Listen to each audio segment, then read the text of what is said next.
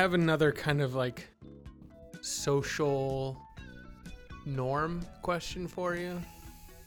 Okay. I feel like every now and again you and I get into these questions, whether it's at work or we're out in public, and we just don't know how to comport ourselves. Mm-hmm. And so I've been doing this thing. I haven't like really.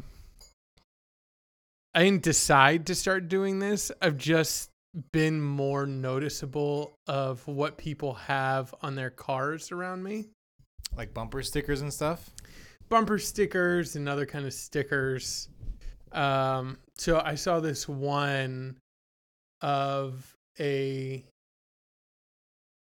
a car in front of me here. I'll hand it to you. See if you can see it. You got a long table. So here's one, and then I got one more after that. Okay. So does anything stand out about the picture that you see? It's a fam. It's one of So those it's like a- one of the stick figure family Right, pictures. one of the stick figure bumper family- stickers. uh huh. And it's got a dad grilling. Yep. And it looks like a mom with a soccer ball, or maybe a kid with a soccer ball, Mm-hmm. Maybe. and a dog and a or two cats. And then it looks like there's possibly one child that's been scrubbed out. It looks like one of the people has been scrubbed out. It looks like the mom maybe has been scrubbed out too. Like the child oh yeah. definitely, but the mom looks scrubbed the out The mom too. and the child have been scrubbed out. One of the children. and I'd never seen uh, that before, um, where two out of the four were very clear, and then two were scrubbed out, and it made me Yeah. think either number one, this is a, someone to, who's experienced a tragedy, and then you really don't think about the stickers that you put on your car, and then how to deal with them post a tragedy, Right. And, and the so in a fit of sorrow, they just start tearing at it with their bare hands. it kind of looks like that, right? Or and, and listen, it doesn't have to. Yeah, it's like a divorce maybe, Yeah. and they won partial custody, or you know, the child disappointed them in some way, and, right. Um. So yeah, so I saw that, and I was like, oh, I want to take a picture of that. Now swipe to the. There might be two, uh, of that one, and then Oh, there's yeah. one of one I took today, and that is like an SUV. Okay. And this one says The Holy Ghost is not a dove, he is a serpent. and it kind of honestly it kind of looks like it's been written in like bird shit. Yeah. right? It looks Yeah. like yeah, it's not like clearly like bubble font paint or whatever. It, it does look really uh crummily written. And so and there were no other bumper stickers on this one. no other bumper stickers. I think for me the weird one about this one is that there's no .dot .com at the end of that. Sure. Like normally this is where you see something like the Holy Ghost is not a whatever, he's a serpent. And then it's like Dot com. holyghostserpent.com, you know? And then I also thought, what a what a strange, very specific uh kind of conspiracy. Yeah. So is there any? Can you pull any kind of meaning from that? There is absolutely no meaning. Uh it also made me think like that would be the kind of thing that I would write on somebody's car for a prank. Like that to me is the perfect it's it's Maybe not a that's prank what it is. to put like just married. It's prank to put something clearly unintelligible and a, and kind of insane on someone's car. Was that car near Regent? No, this is Hmm. downtown Norfolk. I also uh, on this one especially did the thing where when I drove by, I kind of like ha- I had to look. See I who could- was driving? I had to look to see who's driving. You kind of want to like look over and you see like literally the devil is of driving. course, yeah. like just fully out of any kind of illusion. He's just like in full horns, just driving. I could have Uh-huh. missed it. I could have missed that if I didn't look. Right. It wasn't the devil, as far as I could tell. Who was it? Just a Just a lady Huh. driving along, going to her the, the Holy Ghost is a serpent meeting, yeah. And uh, both times I did this, I got really self conscious about pulling out my phone. I was parked both times. Number one. Um, and I totally felt like people were looking at me. Mm-hmm. Somebody holding up their camera in a car, I feel like is a noticeable act. I, at this point, I don't think it is. You don't think so? That's part of my question is like, how much of that is my own kind of paranoia? if you take the time to look into other people's cars when you're driving, I think you would see 90% of them were looking at their phones, at least. so you so you think it's so number one, you wouldn't have any problem if you saw something, just whipping out your phone. No, I have the same something. insecurities, but Okay. I am able to tell myself this is totally normal behavior because when I'm driving around, I look in other people's car. Well, I really only look when somebody does something like stupid or like they sit at a light for too long. I'm, I'm, my first thought is I, that person is looking at their phone.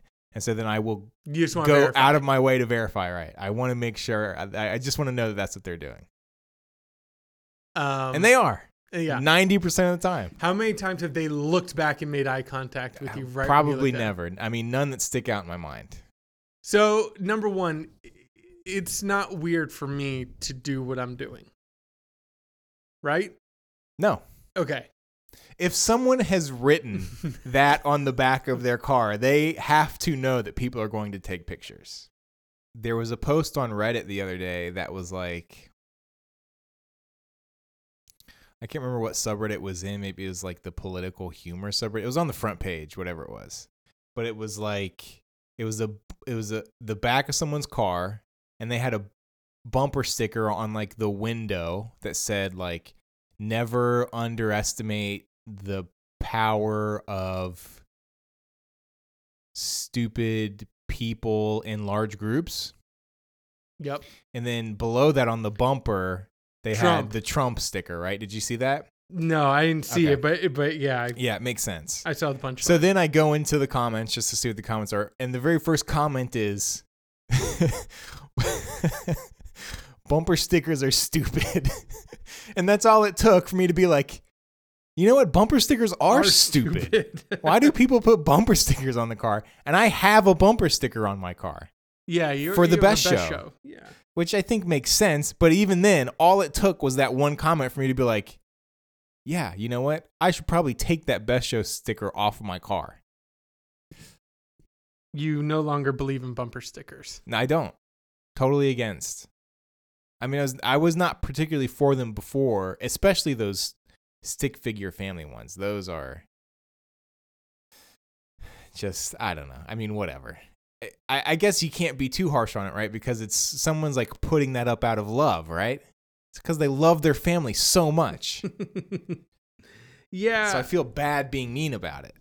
Yeah, I don't know what the impulse is to accurately document the number of your family is like on the back of your car. Like what is that drive? It's like I've got 3 kid not me, but you know if somebody has 3 kids married with a dog and a hamster, Mm-hmm. they're going to get a decal for every single one of those elements and stick it on their car. Right. Um, which again, like seeing that one with it being wiped out, like what is the protocol for new pets? Yeah. You know, do they you just stick over? You just keep sticking like one decal right over the other one until do you get, like a gravestone decal? Right. um So let me run this by you. See if anything has happened. Uh, anything like this has happened to you. Because at this point, I've brushed it off, but I have a feeling it may uh, start to weigh on me a little bit. Today, I was home with the girls, and they were playing Kirby, the new Kirby game, right? They got to play for like 45 minutes. And then I tell them to stop. They have to go upstairs to take a bath. And of course, Sophia's like, Can I play Kirby again later? And so I'm like, Well, depends on if you clean your room up after your bath, how quickly you eat your dinner, blah, blah, blah, blah, blah. And she's like, Well, I want to play Kirby. And I say, Okay, well, you have to do all these things if you want to play Kirby again. You got to play for a long time this afternoon. If you want to play again, you have to do these things. And I'm like going to go upstairs. And she's like over here in this room, right? And I'm Mhm. over in the by the kitchen table. Mm-hmm. And I hear her say, not to me, because I'm not in the room, I hear her say, I'm going to get a knife from the kitchen, and when you're asleep, I'm going to cut you open. All in one, all in one go. Yes, all in one go. Like no, like she may have like hesitated a little bit to figure out how she wanted to word it, Right. but like, it was it was all in one go, and it was Is like she going for your throat? Right. It was like surprisingly lucid. You know what I mean? It Yeah. wasn't like something that was like. It wasn't like, something I was like, "This is the first time I'm ever saying this." roll. yeah, it rolled off the tongue a little too quickly. right, exactly. Um, but I've just sort of shrugged it off as like, it, when I, Kids will say the darndest things. When I called her name and walked over here, she was like smiling and like giggling to herself almost. And so I was like, "Did you uh have you like heard that somewhere before or did you just make that up?" And she's just like looking at me. I was like, "Did you hear that from school or maybe something you watched?" She's like, "No, I just made it up." I said, "Okay, well, we don't joke like that, okay?" and I just sort of like, you know, Moved brushed on. off, didn't make a big deal about it, but it is was kind of it's a little weird. yeah. Um, I mean, well, here's the thing: kids are creepy, right. right? That's the thing. Yeah. Yeah. So, I mean, fundamentally, you're, you're dealing with the fact that that kids, ki- yeah, kids. There's a reason why so many horror movies involve children. Yeah. Uh, number two, um, you, know, you you realize like, I don't know my son, his inner life, Right. and I don't know that he knows it either. right. I think he's just kind of bouncing around in there Yeah. internally, just whatever comes out. Uh, you heard the story of our niece, right? Which she, I forget who You she right said, about shoving someone down a drain or something? in a trash can. Trash can. I'm gonna cut you up and put you in a trash can or Right. something. I think there's something about that. Um, I have. So India started playing Fortnite mm-hmm. with his cousins. mm-hmm. and it's strange to hear him I I tried to defend it to Elise Yeah. And you know I I've been reading uh Waypoint Vice's gaming Right. section is doing a whole week on violence Yeah. in video games and how it does not lead to violent behavior. right. There's no correlation. Having said that, have you seen Fortnite? Yeah. Okay, Yeah. It is super cartoony. Right. Yeah. yeah, Basically, I, I ended up writing an email to Patrick Klepek, who put out a call for uh, parents and teachers who know kids who are playing Fortnite and asking how it got so big.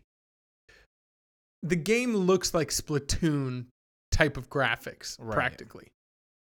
It's super silly, super colorful, but the weapons in the game are all real tactical weapons.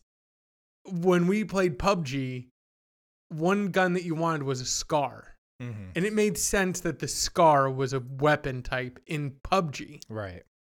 To hear him run around and be like, I got a tactical shotgun Right. is so weird. And so last night, his last game of the night, Uh-huh. and he is saying the worst things. He has no idea. I actually talked to him a little bit today. But last night he was all excited and the game finally clicked for him, I think. Mhm. And he comes running to tell Elise and I, I shot some I headshotted somebody and they dropped an assault rifle and I picked it up and killed everybody with it.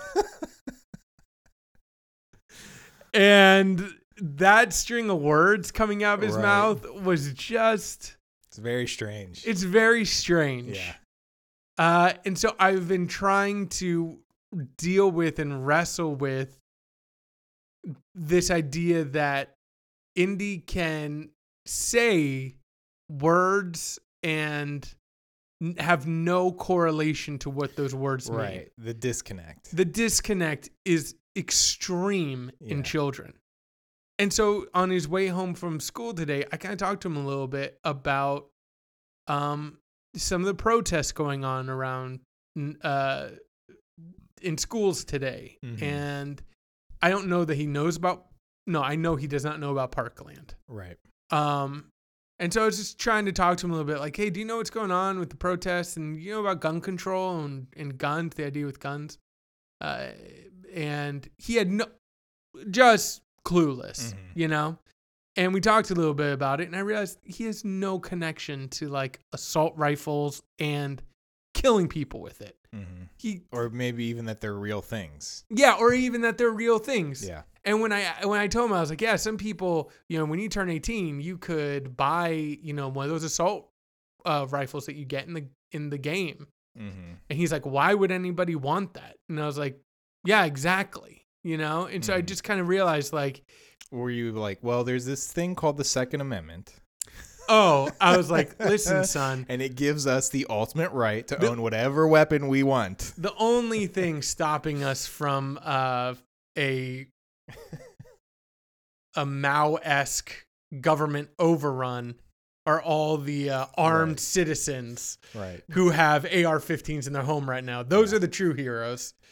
Um, yeah, no, it's it's so, and and that kind of goes back to um, Waypoint put out a Pa- Patrick Klepek put out an interview he did with a researcher uh, who's studying the connection between violence in video games and violent behavior hmm and it's actually really good. Um, it's like a solo podcast he released it as, and um, and you know he's he's basically saying that like there is no correlation between that, and funnily enough, one thing that set some of these school shooters, and he used um, Sandy Hook as his main research focus. That's what kind of got him going. He was like, one thing was the um, that shooter used to go play like Dance Dance Revolution every day. He was Mhm. obsessed with it. And one of the things that made him stand out from his peers, that his peers noticed that made him odd or different, was his lack of playing violent video games. That in a lot of ways, what your peers do is the normative behavior for children to do. hmm And if the children do not engage in the normative behavior, that can be a signal that they are not, you know, finding their place. It's odd to say that his peer group was playing violent video games like Call of Duty, and the fact that he was not engaging in Call of Duty could have been a sign Yeah. that he was not kind of development or, or developing well. hmm Um, and so he was like, he was also like, listen, I don't let my kids play violent video games. He's like, there are other reasons to not let your eight year old play Grand Theft Auto, Right. but you know, normative behavior and all that. And then, uh, you know, I watch Fortnite. I don't know, man. The disconnect is, it's not a violent video game. They just Right. use real weapons. And there's is there blood or anything like that? No. No blood. There's no blood. It's just weird. Like I said in, in my email, I was like, it's just a strange disconnect that you have a game where they're scrambling for a technical shotgun Yeah. and they're also destroying whole buildings with an oversized hoe. Pickaxe. It's more of a hoe. I've seen the game. It's a pickaxe. Do you know what a hoe is? Uh, yeah, I, I see an oversized one in um, Fortnite. Uh. But anyway, I don't know. Do you have any? I mean, I feel like I'm talking a lot. No, no, I'm no. trying to I read your- understand. It's it's the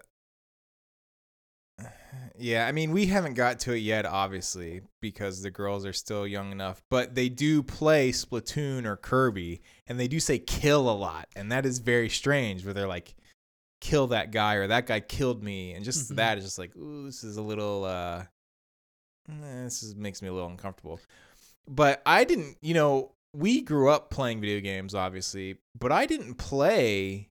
Well, I mean, I guess I played Doom on the PC, but I mostly played like super nerdy, like fi- the Final Fantasy games. You know, I didn't grow up playing shooters or anything like that, really. Right. I grew up playing, you know, Final Fantasy and But But you but you lack almost all emotion.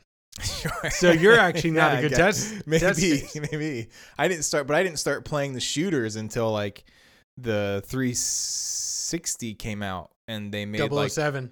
They made online play real easy. Well, yeah, I guess 007, that's true. But that was more of a localized thing, and it was still like on Nintendo 64. I played probably played like Mario Kart more than I played 007 or the re- WCW uh, NWO Revenge, the wrestling game. That game was great. But I just was never super into the shooters until the 360 came out and multiplayer Until became you like started getting so angry. real easy, right? Until I started. Well, I'm yeah, yeah. No, you're right. I, Um, I here's here's one question. I don't know if this is even a good question to ask. But I ended my email by saying, I wonder if Fortnite would be as popular a game if the weapons they used were like Splatoon weapons. You mean as in they shot ink? I mean, I was under the impression that the weapons in Fortnite weren't real because somebody was talking about how they've got like a gun that makes everyone dance. That might be the full game. They this were- is the battle royale. No, they were talking about it on uh, the um, Awful Squad. They were talking about what they thought about Fortnite because they played PUBG so much, and sh- and one of the girls was like, "Well, I I actually, you know, she's like, I'm not like a gun nut or whatever, but I like the realism of PUBG over Fortnite because I can't get into the like the goofiness of Fortnite." And one of her examples was a gun that makes everyone dance. I don't know. I haven't seen that. In- I played Fortnite for like 30 seconds before I realized this game is not for me. This game is silly. Yeah. Oh, we have some corrections. Okay. I knew you have some it. corrections. I don't look back. you do have a you have a big one. okay. All right, hit me with it then. I I have I knew when I said it and I was too arrogant to look it up. I knew it was wrong. Ugly Delicious is David Chang, not Justin Chang. okay. And when I said it, Justin Chang is a film writer that I read. Oh, okay. And I just flipped the names. okay. Um you in talking about Lion King said Mustafa instead of Mufasa. That's the same thing. No, it's not. Um, Who's Mustafa then? I don't know. You you said Mustafa. I've never heard of Mufasa in my life. Even to your own ear right now, Mufasa does no, not it doesn't. sound more it does right. not. No, than it does not. Mustafa? It does not. No, I have to look it up. I'm not saying you're wrong. I'm just saying it Yeah, doesn't sound I mean, right to me. It's it's weird how even if you don't have a clear recollection of it, I mean, if I said, look. I told you I don't look back. I stand my ground. you know, if if I said, uh, um, Rumpel Rumpelstiltskin Well, that's obviously wrong. and Rumpel Rumpelstiltskin, no, but well, I look, mean, Mustafa is obviously not wrong enough to have co- made you call me out when I said it. It I sounded do- right to you. I knew when you said. It. I honestly wasn't listening. well, Um. Yeah. So anyway, you're you're wrong there. So all right. apologize to Disney. They need it. Yeah, They need your apology. Um. All right. that's Semiosis. it. Those are the only two corrections. I think we've been golden. Literally. Mm. Uh, Here's the thing. I don't know why. Ever since I've been trying to focus on my language more, I've been making mistakes more. Is it a You're good trade? more conscious. Of Is them. it a good trade off? Me stop trying to stop saying sit there and say no? and write. no. If I say, Just say it. That Justin makes Chang- you who you are. I'm People gonna- know what we're saying. that should have been the title of our podcast. Yeah. You know what we're saying. I have no patience for pedantry. Hey, welcome to the club. You know, Um, I mean, it's it's the it's the old high school joke of like when you're trying to make a point and then you flub something and then all the other person does is like Right. It's like, all right, everybody does it. Give me a break. I- you know what I mean? I can't believe I lived almost a decade plus of my life in just complete and utter terror of flubbing one word Right. when I was in a serious ish conversation Yeah. for fear that Right, because you knew the other It's person would be like, lost. "Du- du- du- du- du- du- That's du- du- it. du- du." anytime you try to say it's anything else, it just says, "Du- du- du- du- du." it's like, oh, come on, everybody does it. it does work.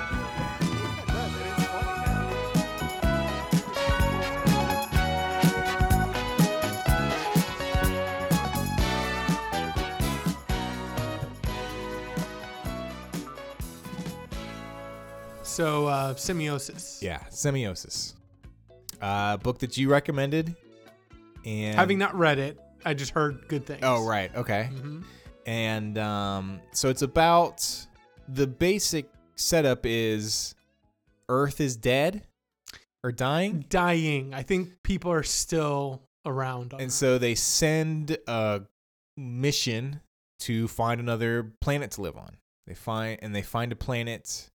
Uh, this one ended up being a compromised planet. yeah, right, because like something went wrong. Something went wrong. They so- find a compromised planet. The only thing that's really different is like the gravity is a little bit stronger. yeah. Um, and yeah, they find another planet and wacky adventures from there. So I think the one thing, um, so I guess maybe I'd, I'd like to start this on just a more like practical level of how the writing style work for you, how the Yeah. structure work, how the general story go, and then maybe dig a little deeper. Um, so do you want to give just like a quick overview of your thoughts on the story itself? Sure. Uh, so I, as noted on the podcast, I read maybe 20 pages of the book.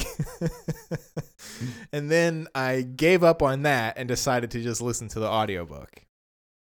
Um, overall, I would say I, I feel like it is hard to dislike an audiobook Uh huh. because it's just so easy to keep listening, Yeah. right? Like it's much harder to keep reading something you don't like. Right. You can just just don't hit pause. Right. But anyways, but with that being said, I liked it.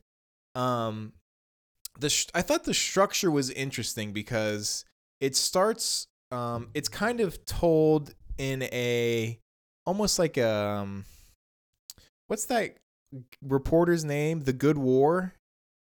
He wrote The Good War. Mm. like this reporter and it's like the it's it's the um it's the book that like World War Z is sort of based off of. yeah. And so the idea is that you've got this one historical event and then you're telling it through the eyes of different people who Studs Terkel. Studs Terkel, that's right, Mhm. who experienced it, right? And so it's got a little bit of that vibe where it's like it starts off with the first um, colonists who land on the planet, and then you sort of move ahead a generation, and you keep sort of moving ahead somewhat. It kind it feels like it slows down towards the end, Mhm. where you've got bigger jumps in the beginning. And so I liked that approach for like the first four chapters. And I also kind of got the impression that it was doing this thing where it's like the first chapter with the uh, first colonist was kind of like a um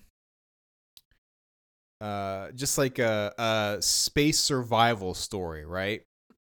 And so you're getting elements of that. They're kind of figuring out the landscape.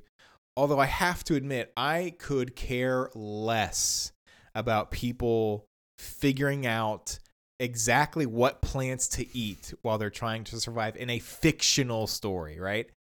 I don't care about how he planted potatoes in The Martian.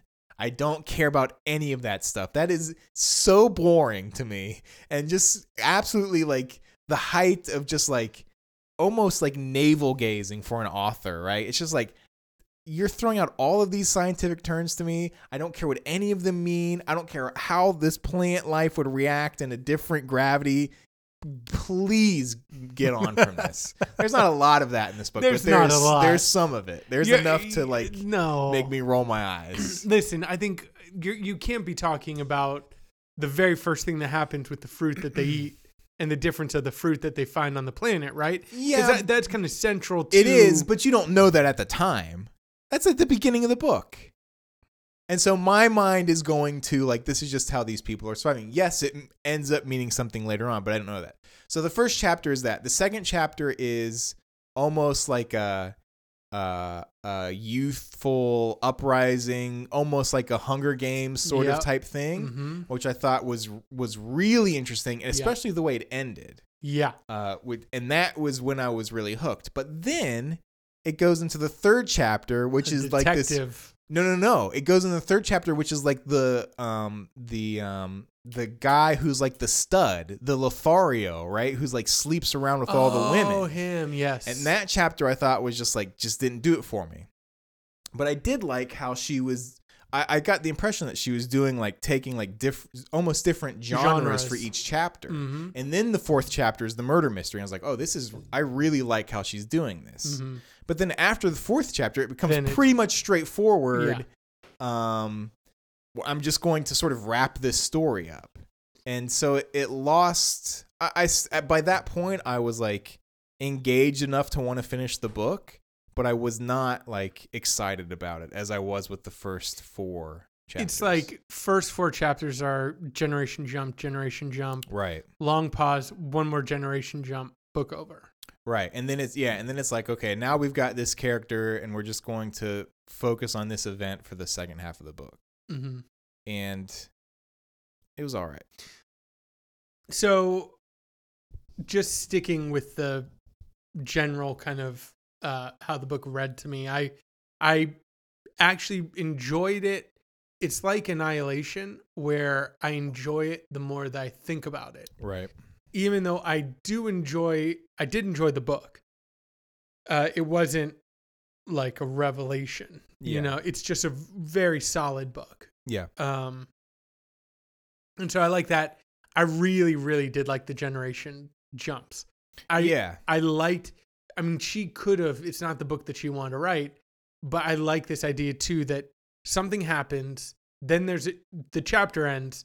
You're in the next generation, and then you're piecing together who's still alive, who rose to Right. power, how did that play out, Yeah. just told through the next generation as they reference the previous characters and are like our leader and then they say the name like oh he made it you know he he's the leader now that's that's interesting Mm-hmm. um i also like how the the sh- the movement of the book is hard to nail down at first in fact the first two plants that they encounter aren't mentioned after the first chapter of the book like i thought it was going to be the uh The Those- east and west vines, you mean? Mm-hmm. the east and west vines. Uh, and so basically, what happens is these colonists land. These two vines are warring against each other, and they're referred to as the east and the west vine Mm-hmm. of like a clearing. And the colonists land, and immediately, like the west vine identifies that these people can help it. So it gives them good fruit to eat Right. and the east vine recognizes that you know if these people help the west vine it will lose Right. so it grows the same looking fruit but makes it poisonous Right. and actually ends up killing people what is interesting is that the book from the beginning sets out to kind of show the lifespan of a civilization Mm-hmm. that to me ended up being its true focus and made the second half of the book work better for me than I think it did for you. Because in the narrative, there's an uprising and part of the group relocates to like a city um, Right. that's been abandoned. Yeah. So, uh, part of the earlier half of the book is that they so they land on this planet. They don't know what's there, right? I, I don't know at what point they realize that the the vegetation is like intelligent. Almost pre- like two people die That's collecting, right. collecting the fruit. Right. And so they see that these two people have died. They have a botanist there. He's feeling guilty. He's looking at the fruit Mm-hmm. and he realizes it's the same type of fruit, but one's poisonous and one's not. Right. And one is coming from that vine, one's coming from this vine. And that plus what happens to the dead bodies, the vines start fighting over the bodies. Right. He it's it's pretty clear what's happening. right. there. And then towards the end of that, they which I also like that doesn't play around. yeah, They they they're pretty smart people. right. They don't spend three generations being like, well, maybe the plants are smart. You know? Yeah. That's why we're all dying. Yeah. Uh, but then the at one point some of the kids get loose and find this hidden city and they realize that there is another life form on the planet. And I really like and that's what had me hooked at the end of I guess the second chapter. Mhm. I didn't totally love what they what she did with that second or third life form depending how you want to define it. But They end up being like insects, yeah. like large insects. But they built a city Well, right, and they've become nomads for some reason. and they've become nomads for some reason. And there's a bamboo, like a bamboo plant that is kind of overrun the city. right. But by the time these people relocate, the bamboo is dying out because it just doesn't have enough there to support it. Right. You kind of get the impression that the nomads have abandoned the bamboo, right? That they had some sort of relationship to begin with, but they've They've left. they left for whatever the reason. bamboo's there, and now both are dying. Right. You find out that these third life forms are not in a good way. and so I appreciate what they did with or what she did with the sort of this relationship between the bamboo and the people and how it is kind of the not even kind of it is the dominant life force right like the bamboo is smarter than all these people obviously has more resources um but a lot of that is the introduction is very clunky and well i guess that's not fair because as it turns out it's like the audiobook reading right Oh, because the writing is fine the writing's fine. The guy who reads the bamboo. Yeah, so bad. And when you first get, so you get these chapters from the bamboo's like internal monologue, and when you're first, when you're when you get that first chapter, the bamboo is like learning the language, so it's speaking very uh rudim its its speech is very rudimentary right and it is just very I don't know that with the guy's voice, who I described as he's doing like a bad like Stewie from Family Guy impression. that with like the stilted dialogue, is just like I'm not gonna be able to listen. This is so bad. But eventually, you it gets to the point where it's like able to speak in fully formed sentences and thoughts, and it's the voice is still bad, but the you can deal with it because the writing's not bad. Yeah. Which again, I guess I can't say it was bad before. It just was the guy's voice was ruining it for me. Yeah, he was trying to do like it was like AI like but if the artificial intelligence was really dumb Yeah, and it wasn't catching on very quickly. Well, and it's also inconsistent because there were there were points where it's like, um, I can't remember what the example was now, but there I remember there is a there's throughout the entire thing, he's like the um the uh bamboo. What was the band? Steveland Yeah. was referring to the other to other planets as like spheres or something like really dumb just like like he like he's a baby so he doesn't know to call it earth or whatever just knows to call it a sphere but he does know like what music is or something like it's just like like examples like that really take well, me out here's of it. It well, really here's the bothered thing. me I I felt like with Steveland, th- the bamboo, he also makes reference to something happening before.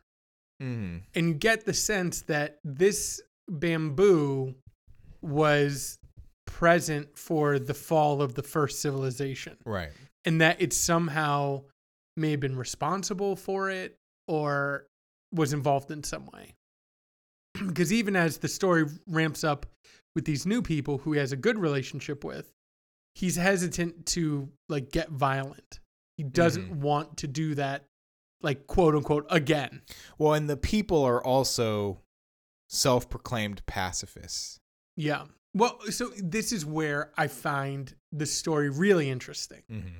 Because they are self proclaimed pacifists.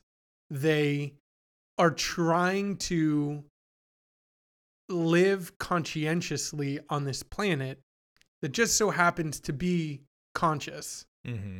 And I don't think that that was unintentional. I think that is key to like what she's trying to do is trace the impact of humanity on you know the land on the Mhm. planet Right.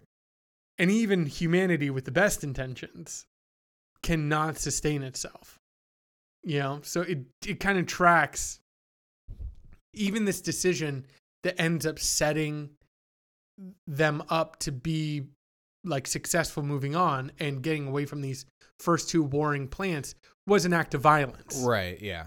and then they go to a to a fallen city that displaced in some ways you know displace the people who were there Mm-hmm. and they're kind of living off of the work and toil of this first species Yeah.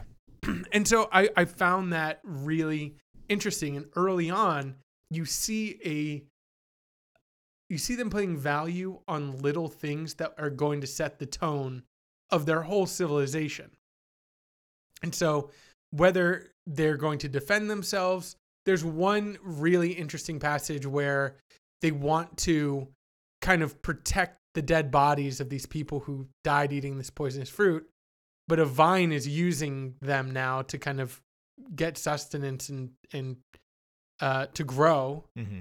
And their thought is, you know, if they're violent on that in that place, they're going to be both violent to the plant and also to the bodies, and could send a signal that they don't value their own bodies or Mhm. or their spaces, their sacred spaces. You know Yeah. that they don't have any.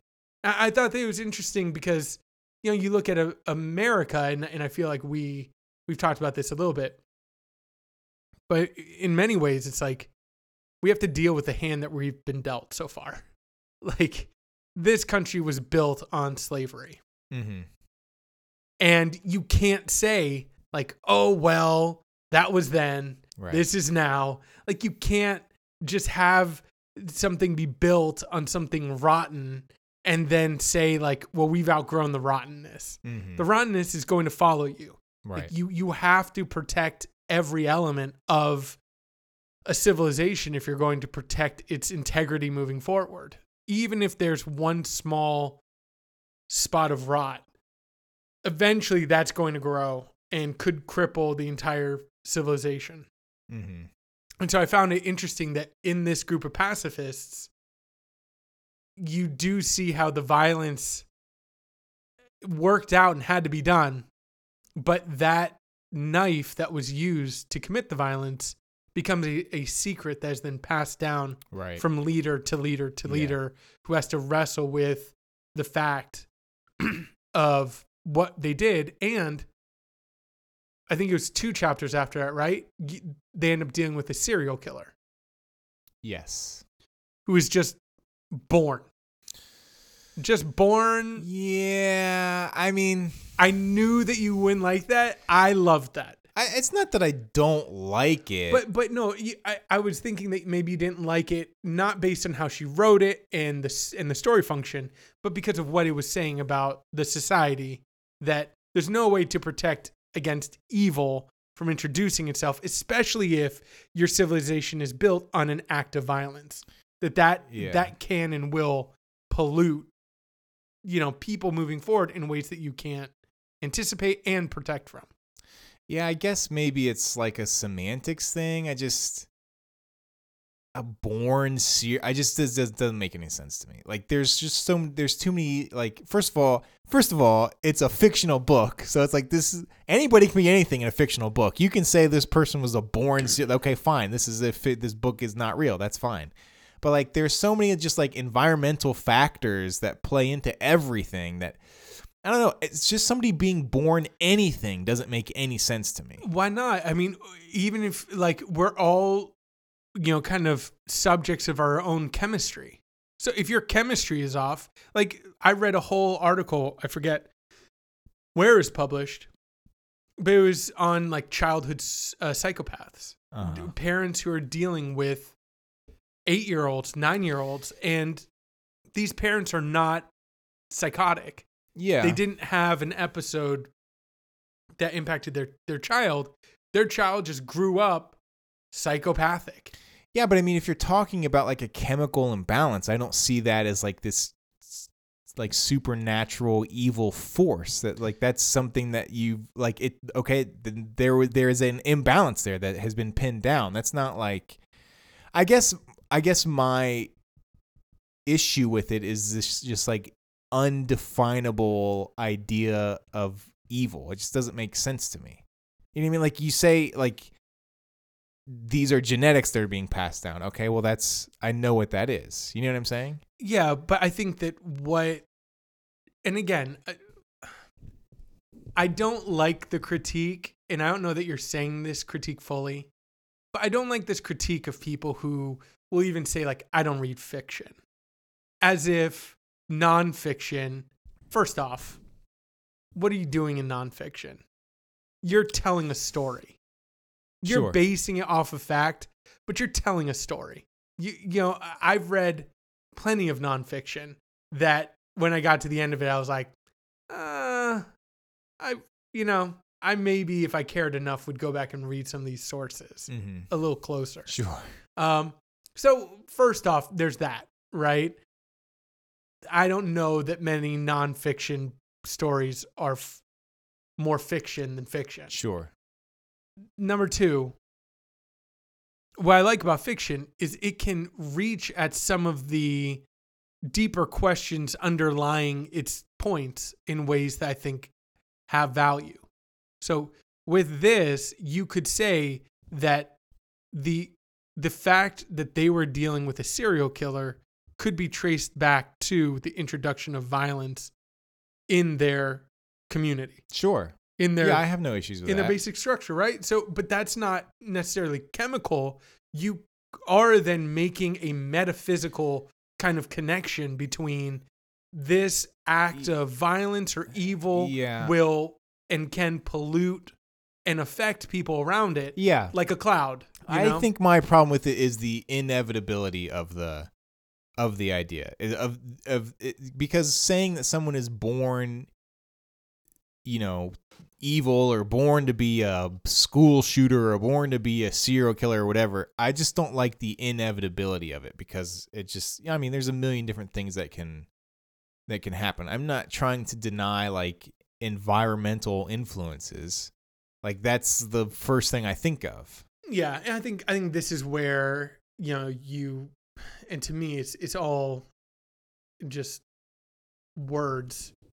Um, like we're all hitting at the same thing, but a metaphysical or like a spiritual reality. You know, I know some people are like, well, I don't like the spiritual idea, but I don't know that you know. I don't know that humanity is so easily defined down to just like you're saying like you don't like the determinism of these ideas like you're you're born sorry you're going to be a school shooter mm-hmm. I can agree with you on that but i also don't know that there is any way to get away from that. Like even if all you believe is the body's biology and chemistry that is predeterminate as well in terms of how you are going to be thinking mm-hmm. and what you're what you're prone to in terms of diseases or I don't Uh, think it's as big of an influence as environmental factors, economic factors, social factors. I don't think it's. I think it's very easily influenced by outside factors. yeah see i, I think this is a this is another question but i do think that it is something that is part of our humanity. I don't know Mhm. that it's easy to pin down but i think that we all kind of drift more towards you know i don't know i, I look at the 1% i don't see wealth and comfort making us better people. I see it just exposing a rot that's already there you know? Now know that is how environmental it is other than it's seems to be pretty prevalent in a lot of people Yeah, I mean, I don't know. I, I it just people? seems like power to Most me. people. Yeah, I mean, I guess it just seems like power is more corrupting than anything else. You know what I mean? Like that's an outside factor. That's an environmental factor. Yeah, so I guess I guess just to move on from this point then, what I I think we both would agree that we are not born, you know, this idea of tabula rasa, right? Right. Blank slate. Sure. Okay. I think No, I I don't. Yeah, I don't believe that. yeah, I don't believe that either. So I think that we, we, we both I think where we differ is after that point, which is more semantic than anything. Sure. But I think it's a point in semiosis. Yeah, absolutely. Getting- no, get- it is. get- getting back yeah, to it it. is. So so that's what I find, you know, good about that. And I guess what I like about it too is it supports my own worldview. So sure. of course I'm going to be like, Yeah. yes, there is a a center wrongness Yeah. that from which breeds the wrongness that we encounter. And we'll never be able to we could go to a distant planet. We could start as pacifists. See, I disagree with the never. I disagree with the never. I I, I don't that know. That to me seems fatalistic. It just seems too like I don't know. well, listen. Here's the thing. Look at our look at our human history here on Earth. Yeah, that's fine, but like I, I just I see all the cultures. I see all these leaders. I see all these movements falling prey to the same, uh, you know, the, the same issues. but that doesn't mean never. That doesn't mean it can't be overcome. That is so defeatist. we've been around for a while on this earth. so what? I'm not. I'm not seeing. Listen, I'm super excited because something else I, that I want to transition to a little bit after Mhm. this is talking about Wild Wild Country and how much Uh-huh. we, we've watched from that. And I'm pushing hard for next week to do a cult episode. Yeah, And that's this fine. gets I've only in- got two episodes left. This gets into the my idea about cults, which if there was any hope for humanity, it would probably be in some of these cult, quote unquote, like movements that all seem to be birthed out of a a desire to produce and live in harmony and whatever. And I've I've taken a lot of like religious history courses. yeah, I can't tell you how many of them end in any kind of leader basically in a cave ranting and raving either killing his followers getting them to kill themselves or claiming that he is now like god incarnate you know i i Mhm. just i'm not seeing humanity break from its mold and be like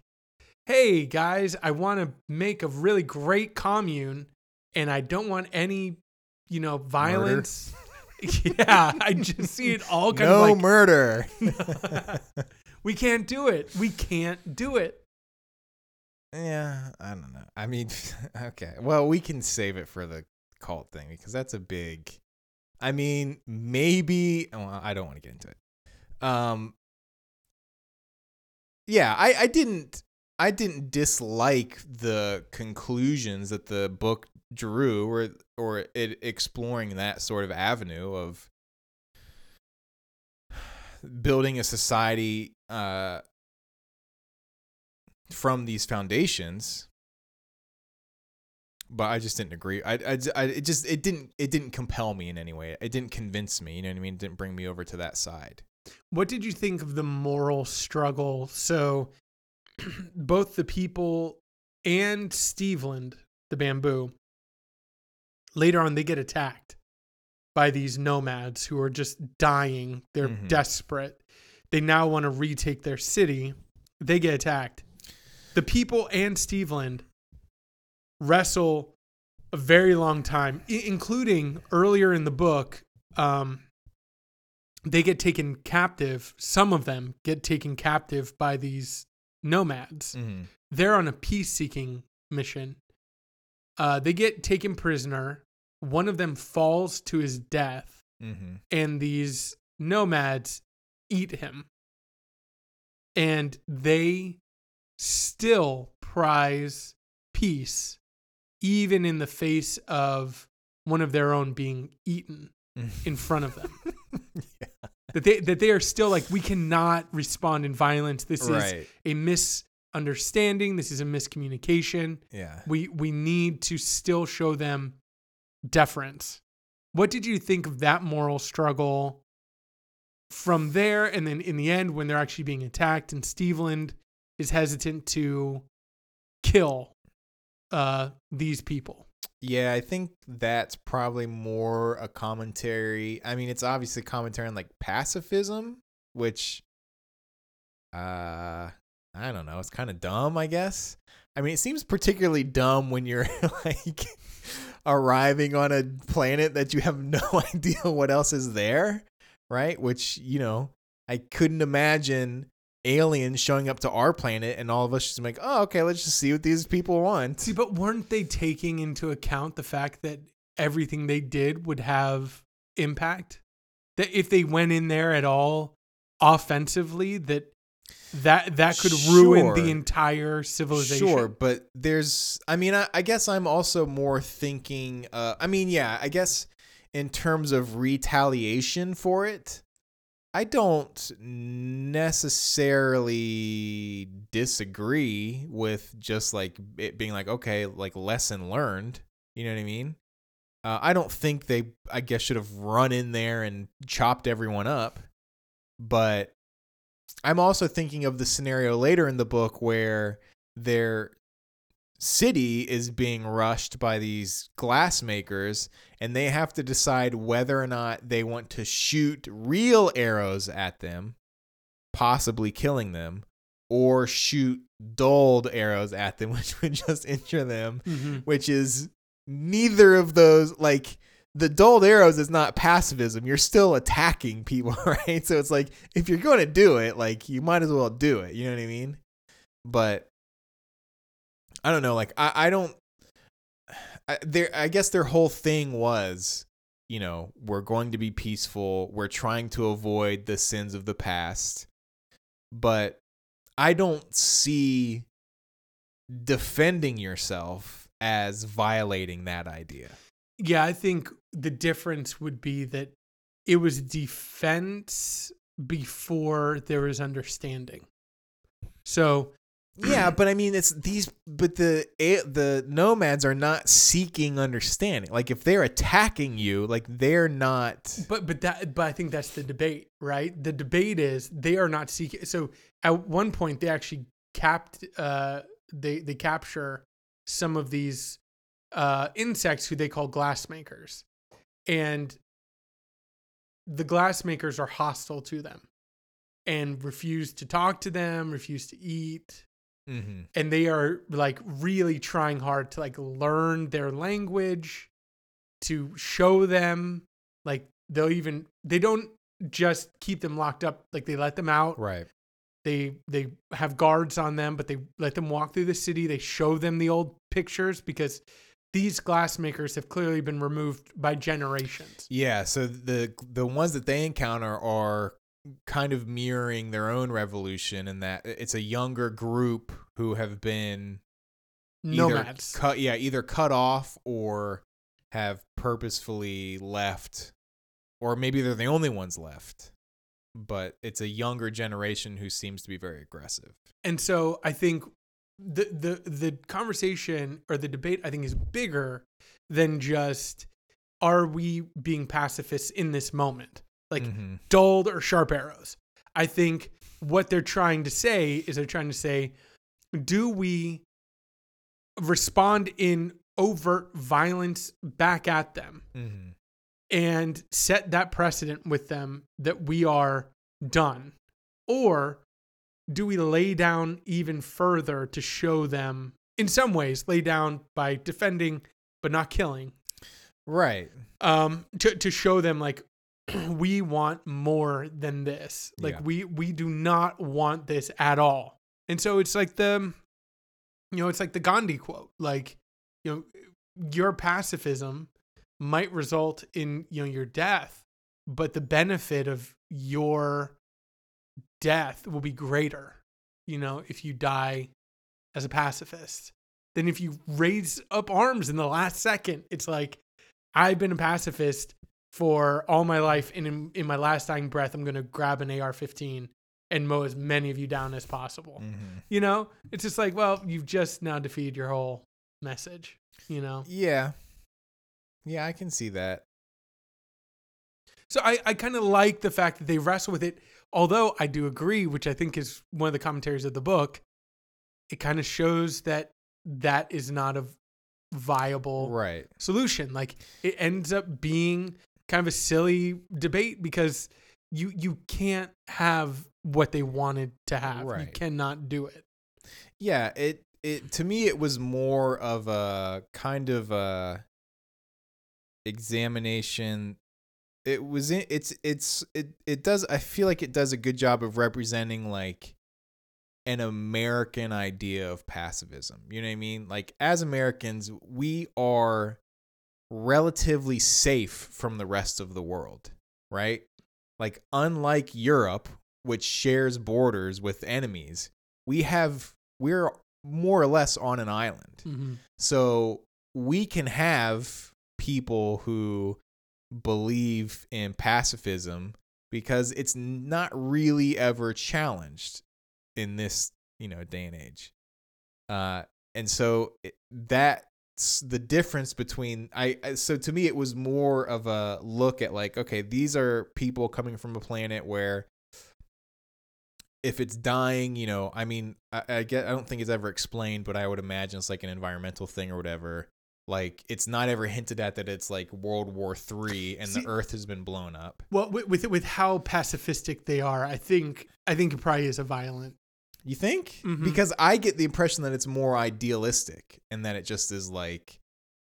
Because I feel like if it was more violent, no one would be leaving the planet where they've just been like in endless wars. Would think, hey, we're going to go to this completely new, potentially hostile planet and be total pacifists. Or would they say, you know, the the fault of Earth was the violence? I don't know. That seems really naive to me.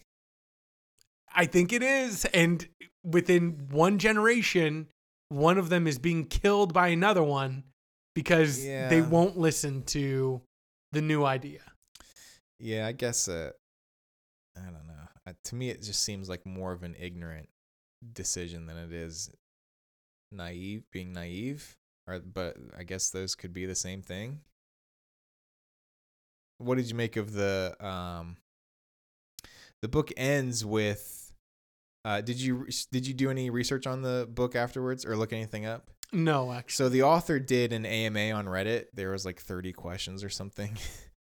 um, but someone was talking about how they had wished the book had ended from Stevland's perspective, hmm where it ends with um, one of the uh, m- members of the city whose kid was killed. Actually, did you like? f- Did you like the way the book wrapped up? Did you want more from Stevland? I I mean I, I'd probably say yes, but I have my own interpretation on Stevland. Okay. So I kind of filled in the gaps, I guess. And this is probably purely me at this point. So the the the text might not uh bear this out at all. Sure. but my hot take was Stevland, um, after helping defend against the glassmakers, goes into kind of si- uh, retreat, a meditation, yeah. before coming out and kind of synthesizing this virtue, prizing virtue with defense and the need for violence and thinks that he can be a, uh benevolent force for Mhm. these people in the end. And I kind of get the feeling like that's not going to last. I don't know. So one of my one of my takes is you need um you basically need the the scientific revolution of ideas, right? The the rising of a new idea until that new idea becomes the old idea, which is then su- supplanted by the new idea, which then becomes the old idea, and that's the way that we progress as a as a species. That's the way science progresses, right? Mhm. hey, we live in a flat earth. Everyone believes we live in a flat earth. Then some crazy person comes along and they're like, nope, the sun is revolving around us. We're a ball. Mhm. And then that dominates. And then somebody says, nope, actually, we're revolving around the sun. You know, it's, Mhm. but those take generations. Many times it's not one person who is supplanting their own idea with new findings. It's just like they make the next breakthrough and then they ride that wave until they're old and obsolete. And then the next person comes and builds on that Mhm. foundation. So I think that that is something that's necessary for us to move on because if you had the person who committed the violence to create this new order for people who was still around and could survive the entire progression of that civilization, they would not be a good leader. Like I don't even if their their their violence was committed in a good Mhm. like intention, right. I do not see that person then like flash forward 2000 years or Right. whatever. And so at, at the end of the book, real quick, the when the these nomads start overrunning the city, Stevland steps in and does some stuff. I can't remember to be honest. He like releases he Right. gets the other plans to work with them too and they basically just slaughter. yeah. It's yeah, it's an absolute slaughter. Yeah. So he has done that. Now, he has an intelligence that will never die unless you kill that whole you, you have to kill them all. Right. I don't see that he can watch societies and generations progress without ever being supplanted and have that be just an eternal rise with nary a fall at, at a later point. You know, Mhm. you, you can't, you just can't hold those moral compromises. You can't hold them all. Every generation, as you Well- can see in this, You can't. hey, look, Maybe a planet spanning sentient root can. No, because I think at the end he is wrestling with moral issues, which I think is where it gets testy. Because every generation, like, we had to have the slavers die off in order for that to be supplanted with a new thought that dealt with its own issues. Then that died off, and those people got to deal with their own issues. But if you had the slavers who had to then navigate all the other moral compromises and issues that we've faced since then, they're not, they, you can't hold all that. You can't make all those moral yes, no decisions. And in this one, Stevland, for whatever reason, I think that there's a unspoken reason for why Stevland makes reference to what happened before, but never fully addresses Mhm. what happened to the glass makers because I think that he has either wiped it out or he's a new root that has a sense memory of what happened before, but has tried to grow away from that and be be different. Mhm. He's this is just his first moral compromise, and look how he dealt with it. Well, I, you don't think it does a uh the the book does a uh, a good job at like I mean the Stevland has grown over time. Like when it's introduced, it seems to be pretty bad, right? Or at least I got the impression that like this root is going to do bad things. No, I, I think he starts off by just wanting a symbiotic relationship. He literally is just, you be good to me and I'll be good to you because he's not strong at that point. And and the people, which I think is interesting, the people look at these plants and they are immediately suspicious because they are like, they will be good to us as long as we're good to them. If we at ever point want to say, hey, we're going to move up that mountain a little bit, Right. this plant will then turn you know evil on us quote unquote evil Mhm. because it sees that the thing that's helping it survive is moving But I got the impression that it was also plotting on how to become like dominant, I guess. Again, I think it's it's it was That's what I'm saying. but but but I think for survival, it did not have moral in its growth beginning because they end up you kind of linking with Stevland and making Stevland part of the community. Stevland's first Im- instinct is to become their leader. right. He's like, I will be your leader. But he's not thinking morally. He's thinking, I know what you need. I'm going Sure. to produce these fruits. But the people and, and one of the leaders is very suspicious of him because she is like, I don't know. Because he'll be like, hey, I, I want you to think about this problem. I'm going to make a fruit that has this and that chemical in it. And it's going to help you. but that think. and that's exactly that's exactly my point. At at one point he it gets to I- and I don't I can't remember if this is explicitly in one of his chapters or if this is I think this is more presented through like the townspeople and their paranoia of like because they propose letting him be like a council member basically. yeah. but there is but but yeah he he's capable of producing these fruits that the people are relying on and eating and he's capable of like manipulating the fruits to then manipulate the people who are eating them mm-hmm.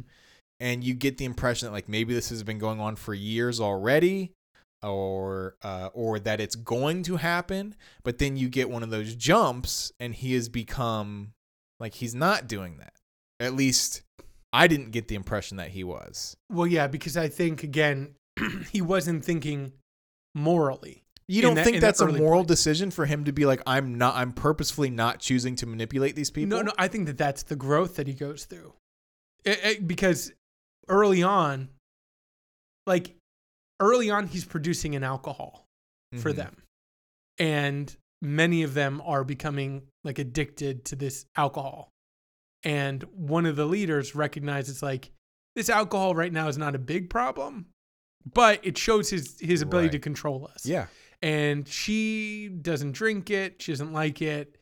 And but Stevland doesn't see like all he sees them as is like again, you are helping me. I want to keep you here with me to help me because we're helping each other. But Mhm. he's mainly about his survival. His growth though is a moral one where then he starts like valuing them as not just a resource. It's not like they're they're just soil, right? At first, I think he sees them as like soil that can move. yeah So I just want to keep that soil here. But he didn't have to do it by uh, a violent means, but he would have, and I don't think that he would have thought like critically about it. I don't think he would have been like, "I am hurting them." He Mhm. he just say like, "They tried to leave. I need to keep them here. I gotta keep living. Like we we we got to keep living together." and Mhm. and and then he has that moral growth which then he understands once they because they're talking to him he's part of the community and he starts to understand like oh my manipulation of you is wrong. And he actually creates an antidote for uh for the um addiction to the alcohol. Mm-hmm. he helps them like get off of it. Right. So yeah but but i think that's a growth. I don't think that he was always the moral being right that he is sure at the end. Yeah. Yeah. Okay. So I, I think I think we're not in a good place for him.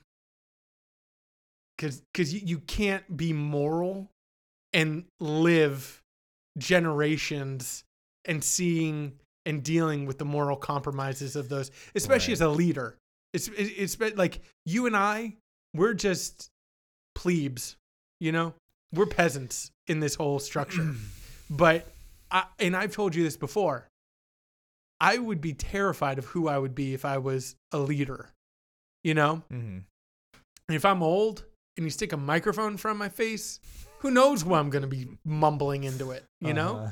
And so it's like, yeah, I think that term limits of four years is good enough.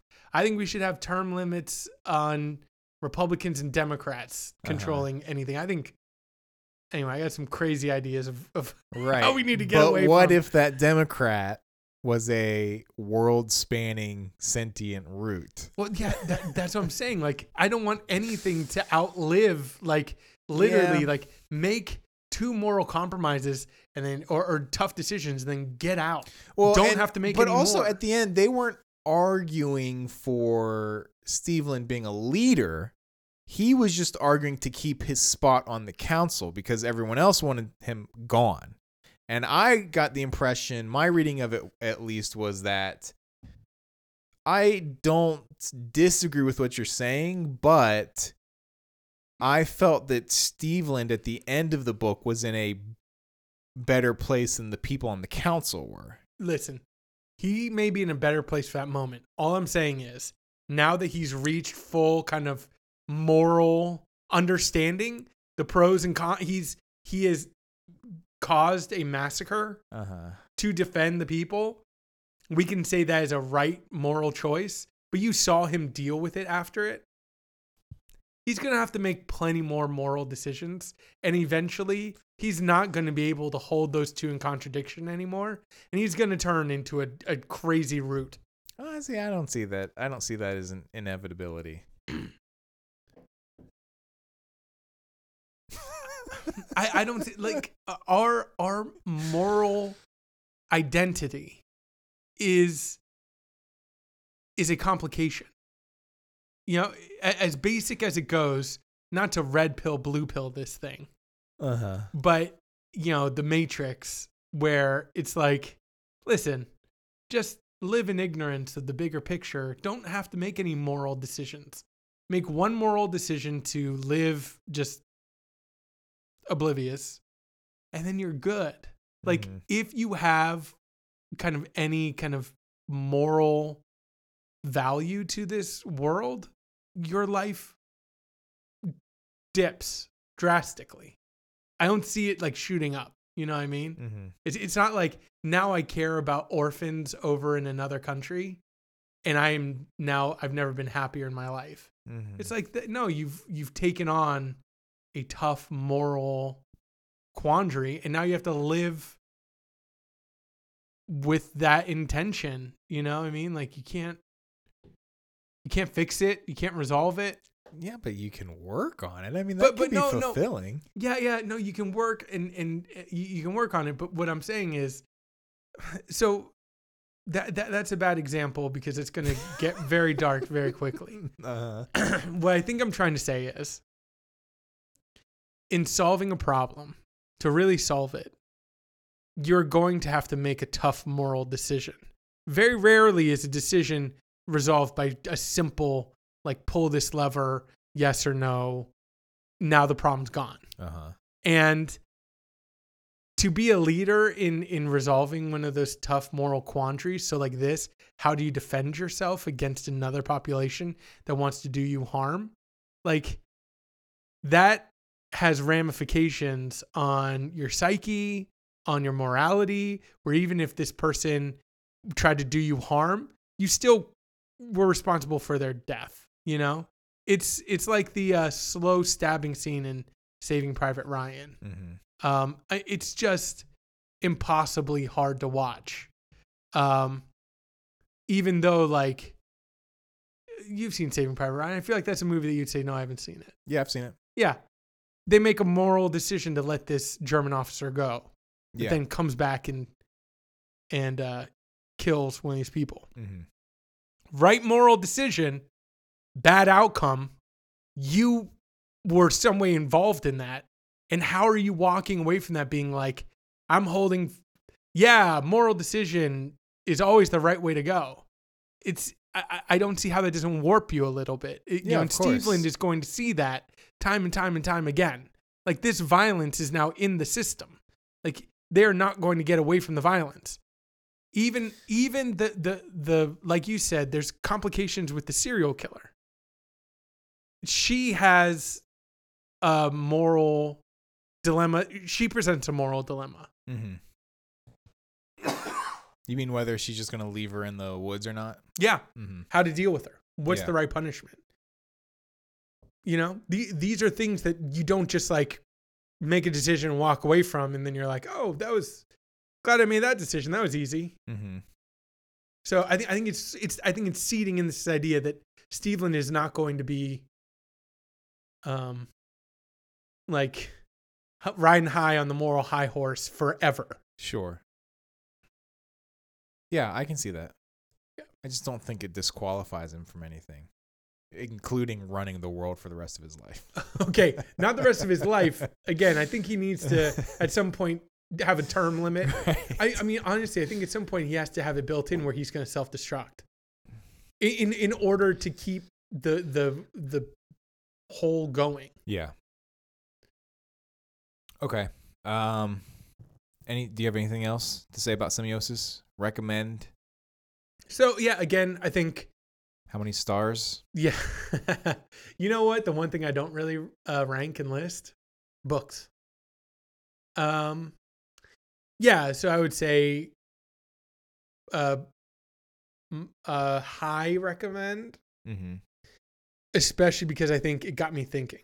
Mm-hmm. Um, it's no, you know, Cormac McCarthy novel, but Right. Okay. Uh what about you? yeah, I liked it. Okay.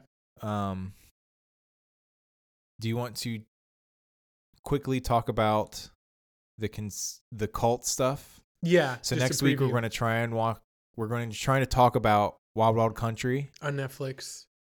um on Netflix, which is the six-part documentary series. I'm 4 episodes in. Super good. Uh and It's it's almost too well made. yeah, that's something I wanted to talk about It actually. is so not just with Wild Wild Country, but there's a the doc the documentaries and as a whole are going down this path, and I don't know how comfortable I am with it. it's almost like I want them to be poorly made. right. You know what I mean? Because there's something about it feels a little exploitive. I guess it feels a little like you're drawing more attention to yourself, maybe, than the source material. Maybe? Yeah. Well, yeah. No, it, it's. I'd love to talk. We need to talk more about it because it stood out to me too.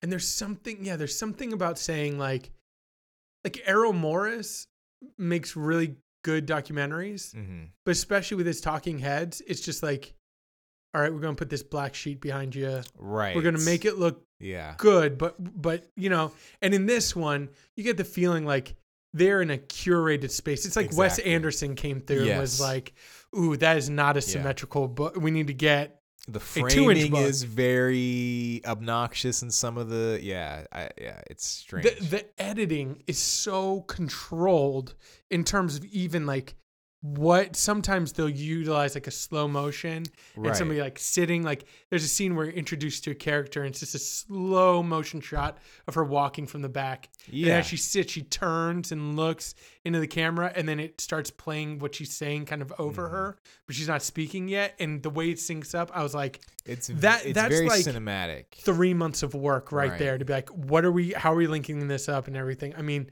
very, yeah, very Yeah, cinematic. And there's a lot of like uh music being played I want to talk about that too. when someone's talking that's like I maybe you should just like let me listen to what this guy is saying instead of like adding this strange layer of manipulation with the music. At the end of episode one, when Bill Callahan came on, did Right. you, were you oh, I loved it. That yeah, you were, pro- I, I was th- like, I mean, even that was like that I- was like the credit at, that came up on the credits. But like, no, I'm talking about like there's like the lawyer guy, and he's like recounting something, and there's almost this like champions music playing in the background. It's kind of like I'm not sure how I feel about this guy, and I don't like you putting this music right here.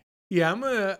Yeah, I'll, pay more attention to that. I was, I, I like their music choices at the end of every episode so Yeah. far. It's really good. Uh, so we're gonna try and do cult stuff, right? So Wild Wild Country, Dear Franklin, Franklin Jones. I don't. Is he Franklin Jones? Yeah, I think that's right. Uh, which is a podcast, There's only like three episodes out right now. I right? think. And I, there's seven total, I guess, if you subscribe you to subs- Stitcher yeah, been- Premium. right, so that won't be over by next week, but we can talk a little bit about it. Um, there's been a lot of culty stuff lately. I know that that's Yeah. not the. I feel like there's another podcast that did the cult thing, but I can't remember now. Yeah. Um, but yeah, I think those are the are those the only two things? Wild Wild Country and Dear Franklin Jones. Yeah, I do feel like there's one more that that we're missing, and maybe something will come up. Like I think, of course, you know, a lot of good stuff has been done on like the Jonestown massacre and stuff. I'm sure. Right. Talk about that, but Yeah. All right. So next week, cults. Woohoo!